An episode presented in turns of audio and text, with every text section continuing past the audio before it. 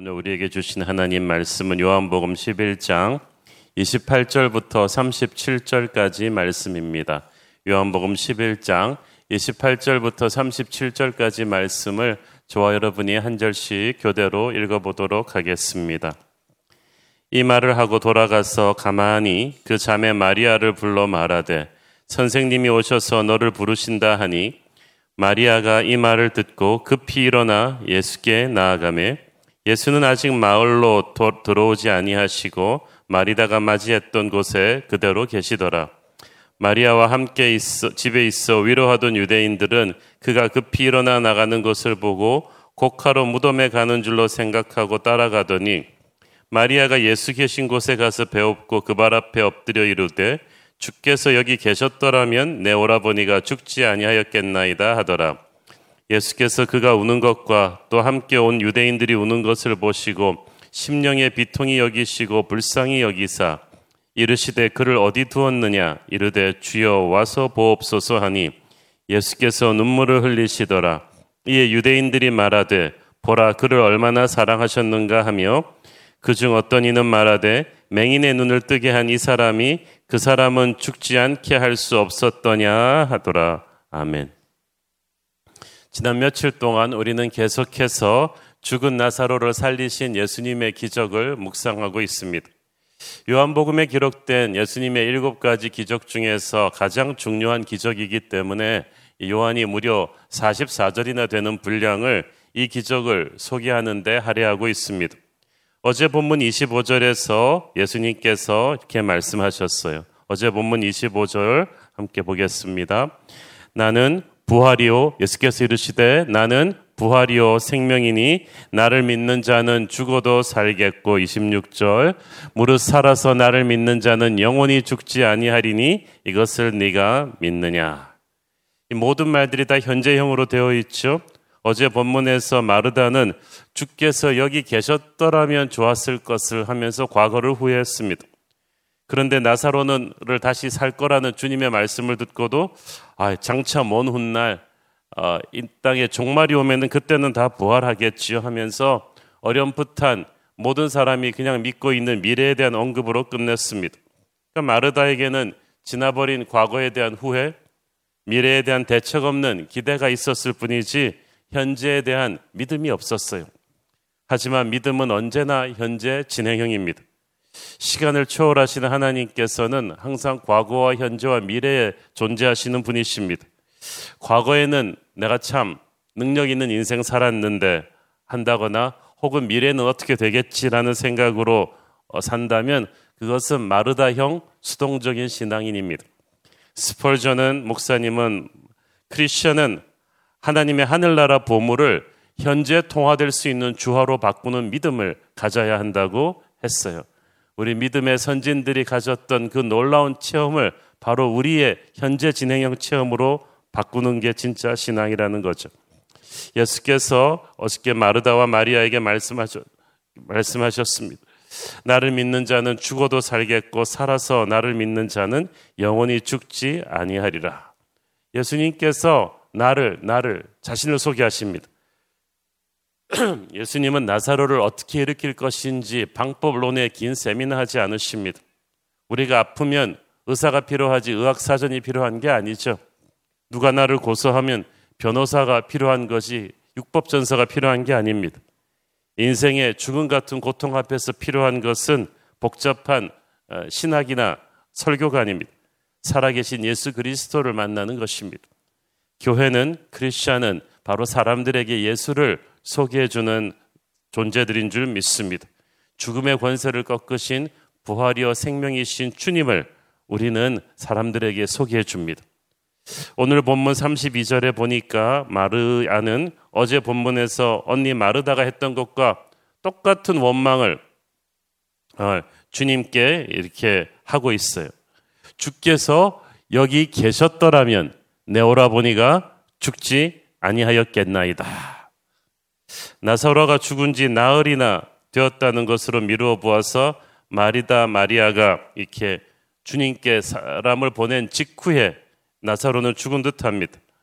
그러므로 이 말은 주님, 왜 이제 오셨어요? 주님이 늦게 오셔서 나사로가 죽었잖아요. 라는 원망이라기보다는 그저 능력의 주님이 처음부터 여기 함께 계셨더라면 나사로가 죽지 않아도 됐을 텐데 하는 이미 그 늦어버린 아쉬움을 토로하고 있는 것입니다. 그 마르다 마리아에게는 주님이 아픈 사람을 치유해 줄 수는 있지만 아직 죽은 사람을 살릴 수 있다는 믿음은 없었던 것 같아요. 가능성도 생각해 보지 않았습니다. 그토록 주님을 좋아하고 주님의 설교도 많이 듣고 주님의 능력을 인정했지만 그녀들의 믿음은 거기까지였어요. 우리의 믿음은 어, 주님의 무한한 능력을 인정하는 믿음이 아니라 우리가 주님을 좀 많이 봐드려요. 거기까지겠지라고 생각합니다. 그러나 예수님은 단지 위대한 인간이 아니었습니다. 그분은 생명의 주관자이신 하나님이셨던 것입니다. 그래서 주님은 항상 우리가 정신적으로 그어놓은 어떤 한계치를 꼭 초월하세요. 우리의 상식과 경험의 한계에 하나님을 가두지 마십시오. 하나님의 응답은 초자연적입니다. 응답은 항상 우리의 상상을 초월합니다. 모든 가능성을 열어두는 것, 그것이 믿음입니다. 그분이 하나님이시기 때문입니다. 만약 주님이 계셨더라면 나사로가 안 죽었을 텐데, 만약, 만약, 우리가 타임머신이 있다면 꼭 돌아가서 고쳐보고 싶은 과거가 있죠. 만약 그때 그렇게 안 됐더라면, 만약 그때 내가 그 자리에 안 나갔더라면, 그 사람을 안 만났더라면, 그런 바보 같은 결정을 안 했더라면, 만약, 만약, 이게 우리한테 꼭 if의 그 아쉬움이 항상 있어요.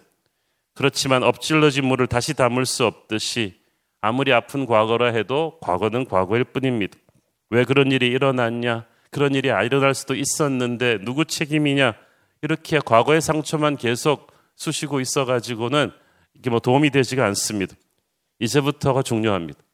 이제부터 주님이 오셨다는 것이 중요해요. 주님이 지금부터 개입하신다는 사실이 중요하지 언제 개입하셨는가 그게 중요하지 않습니다. 주님이 개입하신 시간이 가장 중요한 타이밍입니다. 그래서 이 현재가 중요한 거예요. 이제부터 과거에 대한 아쉬움을 털고 미래를 바라보십시오. 하나님은 우리와 다른 타이밍으로 움직이십니다. 베다니에서 예루살렘은 3km밖에 안 되기 때문에 사실 뭐 마음만 먹으면 한두 시간이면 어, 오실 수 있는 거리였죠. 그런데도 예수님은 나사로가 위독하다는 소식을 들으시고도 이틀이나 지체하시다가 늦게 출발하셨습니다. 요한복음 11장 4절에서 예수님이 왜 이렇게 딜레이를 하셨는지, 왜 이렇게 늦게 오셨는지 예, 답을 하시죠. 요한복음 11장 4절 예수께서 들으시고 이르시되 이 병은 죽을 병이 아니라 하나님의 영광을 위함이요 하나님의 아들이 이로 말미암아 영광을 받게 하려 함이라 하시더라. 우리는 빨리 우리 아픈 상처가 치유되기를 바라지만 예수님은 그것을 통해서 하나님의 영광이 이루어질 것인가에 초점을 맞추고 계십니다. 우리는 하나님이 우리가 빨리 좋은 직장 찾는 거 도와주시고 어려운 시험도 우리 애가 좀 패스하게 해주시고 병도 고쳐주기를 바라는데요. 하나님은 과연 그렇게 되었을 때 큰 그림에서 우리가 주님께 영광 돌리는 삶을 살 것인가에 대해 관심이 있으십니다. 얼마나 많은 경우에 어, 우리는 한참 좀 물질의 축복을 원하죠. 그렇죠? 그런데 이렇게 가게가 작았을 땐 11조도 열심히 하고 신앙생활도 열심히 하는 사람들이 가족들도 좁은 집에 살면서 서로 우애가 있고 사랑하던 사람들이 하나님의 축복으로 경제적으로 부강해지고 나니까 확 변한 사람들이 많아요. 저도 그런 분들 많이 봤습니다. 어, 가게도 막 확장하고 큰 집으로 이사가고 수입도 늘어지고 하니까 오히려 가족들이 같이 있는 시간이 더 없어요. 전부 다 좋은 차 하나씩 가지고 다니면서 사방으로 흩어지고 믿음 생활 아주 차가워지고 가족들 간의 사이도 서먹해지는 케이스가 많잖아요. 오히려 그런 물질적인 축복이 없었을 때 또 몸도 아플 때 더 영적으로 성숙해지고 하나님을 예배하는 예배자가 된 케이스들이 주변에서 더 많습니다. 그러므로 왜 우리는 주님이 내 상황을 빨리 호전시켜 주시지 않나라고 불평하기 전에 이 문제가 해결되었을 때 우리가 생각하는 대로 응답이 되었을 때 과연 하나님께 영광이 될 것인가? 라는 질문을 깊이 생각해 봐야 합니다. 나사로가 주님이 오셔가지고 그냥 금방 낫게 해주셨다면은 어, 이렇게 이 엄청난 많은 사람들이 주님께로 돌아오는 역사가 있었겠습니까? 과연 예수님이 그냥 좋은 랍비지 하나님의 아들이라는 데 대한 선포가 되었겠습니까? 우리는 많은 경우 하나님의 타이밍에 답답해 합니다. 물론 하나님이 나를 사랑하시고 내 인생을 선하게 인도하실 것을 이론적으로는 알지만 실제 내 삶의 현장에서는요, 항상 우리가 느끼는 건 하나님이 너무 느리다. 왜 이렇게 굼뜨실까? 언제 그렇게 되는 거냐라는 답답함이 많습니다. 근데 우리가 영화를 볼 때 이렇게 불을 끄잖아요.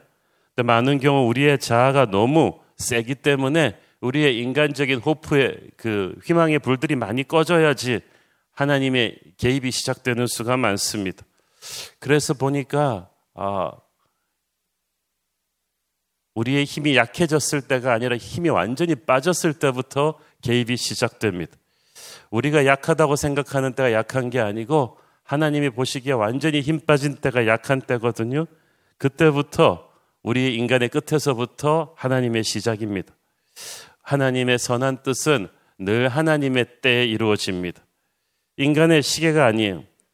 우리가 때가 되지 않았는데 성급하게 밥솥을 열면은 설익은 밥을 먹게 됩니다. 하나님께서는 정말 보면은 답답할 정도로 오래 기다리셨다가 응답을 해 주십니다. 일시적인 아픔이 있는데 우리의 믿음을 업그레이드 시켜주는 차원 높은 사랑입니다. 유대인들은 사람이 죽은 지 사흘이 지나면 혼이 떠나서 소생할 가망이 없다고 믿었습니다. 예수님은 나사로가 죽은 지 나흘 뒤에 도착하셨거든요. 인간적인 소망이 끝났다는 거예요.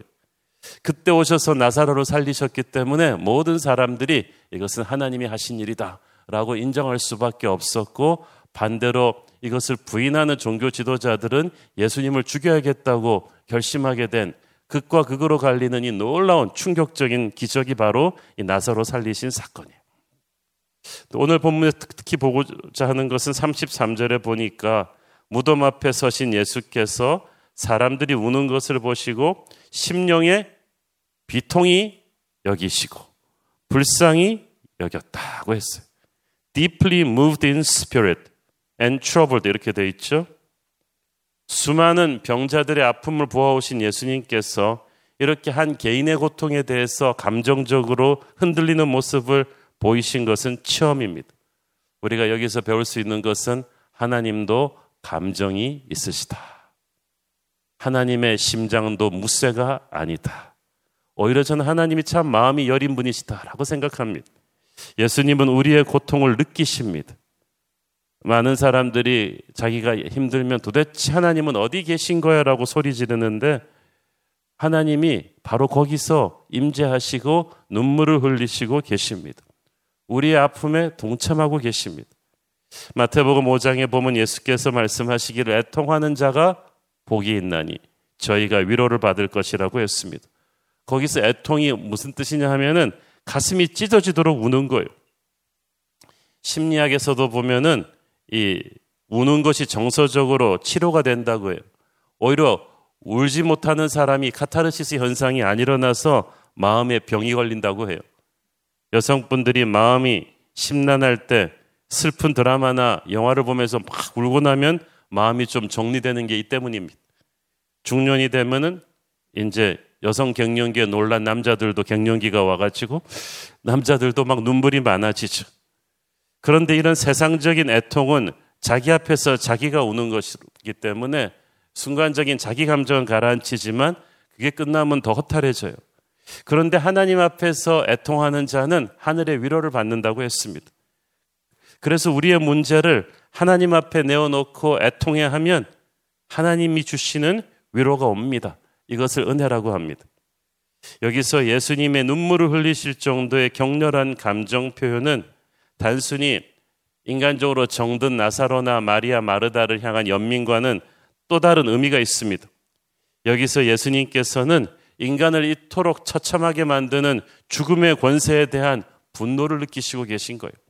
여기서 비통이 여겼다라는 헬라어 단어는 마치 말이 콧김을 내뿜는 것 같다는 데서 왔는데 사람이 격한 분노와 슬픔에 사로잡혀 어쩔 줄을 모를 때 쓰는 말입니다. 이것은 죽음의 권세에 대한 모든 사람들을 덜덜 떨게 하는 죽음의 권세에 대한 예수님의 거룩한 노여움의 표현입니다. 누가 내 사랑하는 사람을 괴롭히면 우리도 화가 나잖아요. 예수님도 주님이 사랑하시는 우리를 더할 수 없는 비참함으로 짓누르고 있는 죽음의 권세에 대해서 분노하고 계십니다. 예수께서 눈물을 흘리시더라. 35절. 죽음의 세력이 어쩔 수 없는 피해자가 된 우리를 죽음의 공포에 떨면서 살아가야 되는 인간에 대한 연민의 눈물입니다. 이 눈물은 시작입니다. 예수께서 이 죽음의 권세를 반드시 무너뜨리시고 승리하신다는 것을 보여주고 계십니다. 인생이 최고악의 시나리오가 죽음이에요. 우리가 병을 두려워하는 것도 죽, 병들어서 죽을까봐 두려워하는 거잖아요. 예수께서 죽음을 이기실 수가 있다면 주께서 이기시지 못할 문제는 아무것도 없습니다. 그러므로 지금 죽음같이 힘든 상황에 있다 할지라도 예수님께 온전히 맡기시면 우리는 살아날 수 있습니다. 예수께서 배단위로 오실 때 제자들에게 말씀하셨잖아요. 내가 잠든 나사로를 깨우러 간다고. 죽음은 그저 예수님은 잠자는 것으로 보셨습니다. 어, 죽음을 모든 것의 끝으로 보느냐 아니면 새로운 세계의 시작으로 보느냐에 따라서 우리의 인생은 엄청나게 달라집니다. 제가 원래 기계치인데 옛날에 차가 고장이 나가지고 이렇게 이렇게 차 정비소에 갔더니 어 그 정비소 정비원이 뚝 보더니 가벼운 고장입니다. 그러더라고. 아, 막 나한테는 막 세상이 끝난 것 같은 내 차 끝난 줄 알았어요. 그때 그런데 정비원이 보더 전문가가 보더니 가벼운 고장입니다. 죽음이 우리 인간에게는 절망인데 예수님이 보시더니 가벼운 고장이다. 그냥 잠자고 있는 것이다. 내가 깨우러 간다. 죽음을 모든 것의 끝으로 보느냐, 새로운 세계의 시작으로 보느냐는 능력의 차이죠. 예수 안에 있으면 죽음 안에서도 우리는 희망을 가질 수 있습니다. 권능의 예수께서 우리와 함께 계시기 때문에 죽음은 자는 거예요, 그냥. 자다가 깨는 거예요. 이기는 거예요. 짓밟는 것입니다. 죽음의 권세를 예수 없이 당하면 우리는 죽음에 짓밟힐 것이지만 예수 안에서 죽음을 맞이하면 우리는 죽음의 권세를 오히려 짓밟고 일어날 것입니다. 오늘 그 주님 안에 있기 때문에 인생의 죽음 같은 절망도 뚫고 나오는 저와 여러분이 되기를 축원합니다. 기도하겠습니다. 주님 은혜를 감사합니다. 절망 같은 인생 앞에서 우리 주님께서 우리의 아픔에 동참해 주시고 개입해 주시고 죽음을 뚫고 우리를 승리케 하실 것을 믿습니다. 더 이상 낙담하지 말고 절망하지 말고 예수의 이름 붙잡고 승리하게 하여 주옵소서. 예수님 이름으로 기도했습니다.